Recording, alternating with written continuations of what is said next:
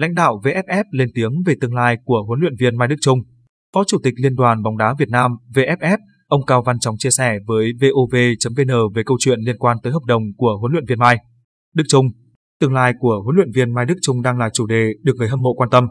Ngay sau khi giúp đội tuyển nữ Việt Nam giành vé dự vòng chung kết World Cup 2023, cựu thuyền trưởng của câu lạc bộ Bình Dương có nguyện vọng xin thôi dẫn dắt đội tuyển nữ Việt Nam ở ngày hội bóng đá lớn nhất hành tinh dành cho bóng đá nữ vào năm sau. Ngày 7 tháng 2, chia sẻ với VOV.vn, Tổng thư ký Liên đoàn bóng đá Việt Nam, ông Lê Hoài Anh cho biết, hợp đồng của huấn luyện viên Mai Đức Chung với VFF còn thời hạn tới hết năm 2022 và Liên đoàn bóng đá Việt Nam vẫn chưa nhận được thông tin chính thức từ phía huấn luyện viên Mai Đức Chung liên quan tới hợp đồng của nhà cầm quân sinh năm 1951, chia sẻ với VOV.vn sáng mùng 8 tháng 2. Phó Chủ tịch Liên đoàn bóng đá Việt Nam, ông Cao Văn Trọng cho biết về hợp đồng của huấn luyện viên Mai Đức Chung. Thường trực Liên đoàn bóng đá Việt Nam giao Tổng thư ký phát ngôn. Hợp đồng hiện tại của huấn luyện viên Mai Đức Chung vẫn còn thời hạn và công việc trước mắt rất quan trọng, SEA Games 31 cũng cận kề.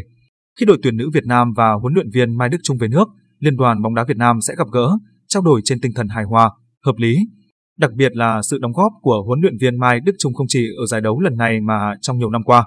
Đó là cả một quá trình mà cần trân trọng.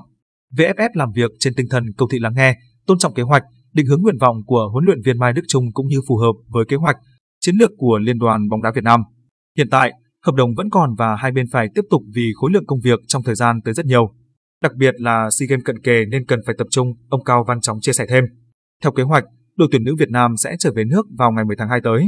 Dự kiến, chuyên cơ chở đội tuyển nữ Việt Nam hạ cánh xuống sân bay quốc tế Nội Bài, Hà Nội lúc 9 giờ 45 phút ngày 10 tháng 2 năm 2022 và Liên đoàn bóng đá Việt Nam sẽ tổ chức đón đội tại sân bay.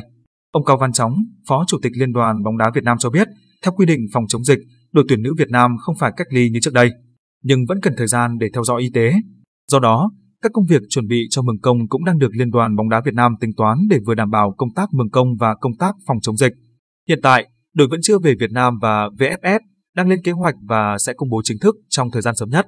Theo kế hoạch, sau khi về nước, đội tuyển nữ Việt Nam sẽ có khoảng thời gian gần một tháng về nhà cùng gia đình trước khi tái hội quân dự kiến vào tháng 3 tới để tiếp tục chuẩn bị cho nhiệm vụ quan trọng tiếp theo là SEA Games 31 tổ chức trên sân nhà.